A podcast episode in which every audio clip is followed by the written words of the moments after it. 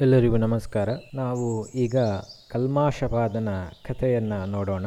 ಭಗೀರಥನ ಪೀಳಿಗೆಯಲ್ಲಿ ಅನೇಕ ಮಹಾನ್ ಪುರುಷರು ಹುಟ್ಟಿ ಲೋಕಪ್ರಸಿದ್ಧರಾಗ್ತಾರೆ. ಅದರಲ್ಲಿ ಋತುಪರ್ಣ ಅಂತ ಹೇಳುವವನ ಮರಿಮಗನೇ ಕಲ್ಮಾಶಪಾದ ಇವನ ನಿಜವಾದ ಹೆಸರು ಮಿತ್ರಸಹ ಅಂತ. ಒಮ್ಮೆ ಈತನು ಬೇಟೆಗೆ ಹೋಗಿದ್ದಾಗ ಇವನ ಎದುರು ಸಹೋದರರಾದಂತಹ ಇಬ್ಬರು ರಾಕ್ಷಸರು ಕಾಣಿಸ್ತಾರೆ. ಮಿತ್ರಸಹನು ಒಬ್ಬನನ್ನ ಸಂಹಾರ ಮಾಡ್ತಾನೆ. ಆಮೇಲೆ ಇನ್ನೊಬ್ಬನನ್ನ ಹಾಗೆ ಬಿಟ್ಟು ಬಿಡ್ತಾನೆ ಯಾಕೆಂತ ಹೇಳಿದ್ರೆ ಇವನೇನು ಮಹಾ, ಇವನಿಂದ ಏನು ಮಾಡ್ಲಿಕ್ಕೆ ಸಾಧ್ಯ ಇಲ್ಲ ಅಂತ ಹೇಳಿ ಆ ಇನ್ನೊಬ್ಬ ರಾಕ್ಷಸನನ್ನ ಬಿಟ್ಟು ಬಿಡ್ತಾನೆ. ಆ ಇನ್ನೊಬ್ಬ ರಾಕ್ಷಸ ಅಲ್ಲಿಂದ ಓಡಿ ಹೋಗ್ತಾನೆ. ಆಮೇಲೆ ಅವನು ಮನಸ್ಸಲ್ಲೇ ಭಾವಿಸಿಕೊಳ್ತಾನೆ. ನನ್ನ ಅಣ್ಣನನ್ನ ಕೊಂದಂತಹ ಮಿತ್ರ ಸಹ ನನ್ನ ಹಾಗೇನೇ ಸುಮ್ಮನೆ ಬಿಡಬಾರ್ದು. ಅವನನ್ನ ಕೊಲ್ಲೇಬೇಕು ಅಂತ ಹೇಳಿ ಆ ರಾಕ್ಷಸನು ಸಂಕಲ್ಪ ಮಾಡ್ತಾನೆ. ಆ ನಂತರ ಆ ರಾಕ್ಷಸನು ಅಡುಗೆಯವನ ವೇಷದಿಂದ ಮಿತ್ರಸಹನ ಅರಮನೆಯಲ್ಲಿ ಬಂದು ಸೇರಿಕೊಳ್ತಾನೆ. ಇದೆಲ್ಲ ಆದ್ಮೇಲೆ ಒಂದು ದಿವಸ ಕುಲಗುರುಗಳಾದಂತಹ ವಸಿಷ್ಠರು ರಾಜನ ಮನೆಗೆ ಊಟಕ್ಕೆ ಬರ್ತಾರೆ. ಇದೇ ಸಮಯವನ್ನ ಆ ರಾಕ್ಷಸ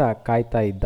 ಅಂದ್ರೆ ಈ ಶುಭ ಸಂದರ್ಭದಲ್ಲಿ ಅಶುಭವನ್ನ ಮಾಡಬೇಕು ಅಂತ ಹೇಳಿ ಆ ರಾಕ್ಷಸನು ನರಮಾಂಸವನ್ನ ಬೇಯಿಸಿ ವಸಿಷ್ಠರಿಗೆ ಬಡಿಸ್ತಾನೆ. ಆ ಮಾಂಸವನ್ನ ಬಡಿಸ್ತಾ ಇರಬೇಕಿದ್ರೇನೆ ವಸಿಷ್ಠರಿಗೆ ಗೊತ್ತಾಗ್ತದೆ, ಇದು ನರಮಾಂಸ ಅಂತ ಹೇಳುವಂಥದ್ದು. ಅವಾಗ ವಸಿಷ್ಠರು ಎರಡು ಆಲೋಚನೆಯನ್ನ ಮಾಡ್ದೇನೆ, ಮಿತ್ರ ಸಹ ರಾಜನಿಗೆ, ನೀನು ರಾಕ್ಷಸನಾಗಿ ಹೋಗು ಅಂತ ಒಂದು ಶಾಪವನ್ನ ಕೊಡ್ತಾರೆ. ಅಪರಾಧಿಯಲ್ಲದ ಮಿತ್ರಸಹನು ವಸಿಷ್ಠರ ಈ ನಡೆಯಿಂದ ಕೋಪಗೊಂಡು ತಾನೂ ವಸಿಷ್ಠರಿಗೆ ಒಂದು ಶಾಪವನ್ನು ಕೊಡಬೇಕು ಅಂತ ಕೈಯಲ್ಲಿ ನೀರನ್ನ ತೆಗೆದುಕೊಂಡು ಅದಕ್ಕೆ ಅಭಿಮಂತ್ರಿಸ್ತಾನೆ. ಆದರೆ ಆ ಸಂದರ್ಭದಲ್ಲಿ ಅಲ್ಲಿಗೆ ಬಂದಂತಹ ರಾಣಿ ಮದಯಂತಿಯು ತನ್ನ ಗಂಡನಾದಂತಹ ಮಿತ್ರಸಹನ ಕೈಯನ್ನ ಗಟ್ಟಿಯಾಗಿ ಹಿಡಿದು ಆ ನೀರನ್ನ ವಸಿಷ್ಠರ ಮೇಲೆ ಪ್ರಯೋಗ ಮಾಡದೇ ಇರುವ ಹಾಗೆ ಮಿತ್ರಸಹನನ್ನ ತಡಿತಾಳೆ. ಅವಳು ಹೇಳ್ತಾಳೆ, ವಸಿಷ್ಠರು ಏನೇ ಮಾಡಿದ್ರೂ ಕೂಡ ನಾವು ಅವರ ಮೇಲೆ ಕೋಪಗೊಳ್ಬಾರ್ದು. ಯಾಕೆಂದ್ರೆ ಅವರು ನಮ್ಮ ಕುಲಗುರುಗಳು.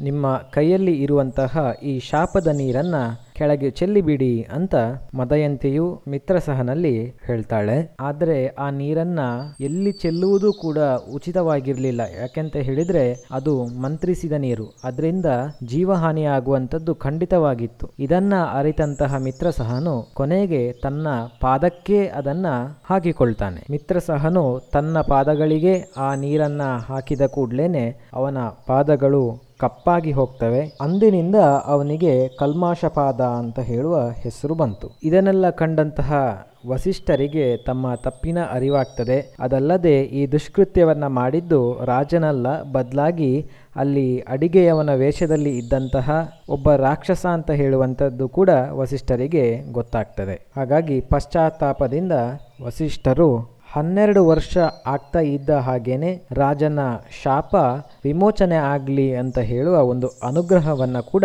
ಮಾಡ್ತಾರೆ. ವಸಿಷ್ಠರ ಶಾಪಕ್ಕೆ ಅನುಗುಣವಾಗಿ ಕಲ್ಮಾಶಪಾದನು ರಾಕ್ಷಸನ ರೂಪದಲ್ಲಿ ಅಡವಿಗೆ ಹೋಗ್ತಾನೆ. ಅಲ್ಲಿ ಸಿಕ್ಕಿ ಸಿಕ್ಕಿದಂತಹ ಪ್ರಾಣಿಗಳನ್ನ ತಿನ್ನುವಂಥದ್ದು ಇತ್ಯಾದಿ ಇತ್ಯಾದಿ ರಾಕ್ಷಸೀಯ ಗುಣಗಳೊಂದಿಗೆ ತನ್ನ ಜೀವನವನ್ನ ಸವೆಸ್ತಾ ಇರ್ತಾನೆ. ಇಂತಹ ಸಂದರ್ಭದಲ್ಲಿ ಒಂದು ದಿವಸ ಒಬ್ಬ ಬ್ರಾಹ್ಮಣ ದಂಪತಿಗಳು ಬರ್ತಾರೆ. ಈ ಕಲ್ಮಾಶಪಾದನ ಕಣ್ಣಿಗೆ ಈ ದಂಪತಿಗಳು ಬೀಳುವಾಗ ಅವರು ಸರಸ ಸಲ್ಲಾಪದಲ್ಲಿ ಮುಳುಗಿದ್ರು. ಕಲ್ಮಾಶಪಾದನು ಆ ಬ್ರಾಹ್ಮಣನನ್ನ ತಿನ್ನುವ ಬಯಕೆಯಿಂದ ಗಟ್ಟಿಯಾಗಿ ಹಿಡಿದುಕೊಳ್ತಾನೆ. ಆವಾಗ ಆ ಬ್ರಾಹ್ಮಣನ ಮಡದಿಯು ಕಲ್ಮಾಶಪಾದನಲ್ಲಿ ಬಹಳ ವಿನಯತೆಯಿಂದ ಹೇಳ್ತಾಳೆ, ಮಹಾನುಭಾವ, ನೀನು ಇಕ್ಷ್ವಾಕು ವಂಶದ ಚಕ್ರವರ್ತಿ. ನೀನು ರಾಕ್ಷಸನಲ್ಲ. ಕೇವಲ ಶಾಪದ ಪ್ರಭಾವದಿಂದಾಗಿ ನೀನು ಈ ರಾಕ್ಷಸ ಗುಣಗಳನ್ನ ಮೈಗೂಡಿಸಿಕೊಂಡಿದ್ದೀಯ.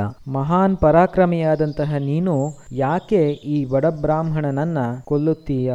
ಮಹಾಪತಿವ್ರತೆಯಾದಂತಹ ಮದಯಂತಿ ದೇವಿಯ ಪತಿ ನೀನು. ನಾನು ವಿನಂತಿ ಮಾಡಿಕೊಳ್ಳುವುದು ಏನು ಅಂತ ಹೇಳಿದ್ರೆ, ದಯವಿಟ್ಟು ನನ್ನ ಗಂಡನನ್ನ ಬಿಟ್ಟು ಬಿಡು ಪತಿಭಿಕ್ಷೆಯನ್ನ ನೀನು ನೀಡಬೇಕು. ಆ ಮೂಲಕ ನಮ್ಮನ್ನ ಉದ್ಧರಿಸಬೇಕು ಅಂತ ಆ ಬ್ರಾಹ್ಮಣನ ಮಡದಿ ಕಲ್ಮಾಶಪಾದನಲ್ಲಿ ಹೇಳ್ತಾಳೆ, ಆದರೆ ಆಕೆಯ ಪ್ರಾರ್ಥನೆ ಯಾವುದು ಕೂಡ ಫಲಿಸುವುದಿಲ್ಲ.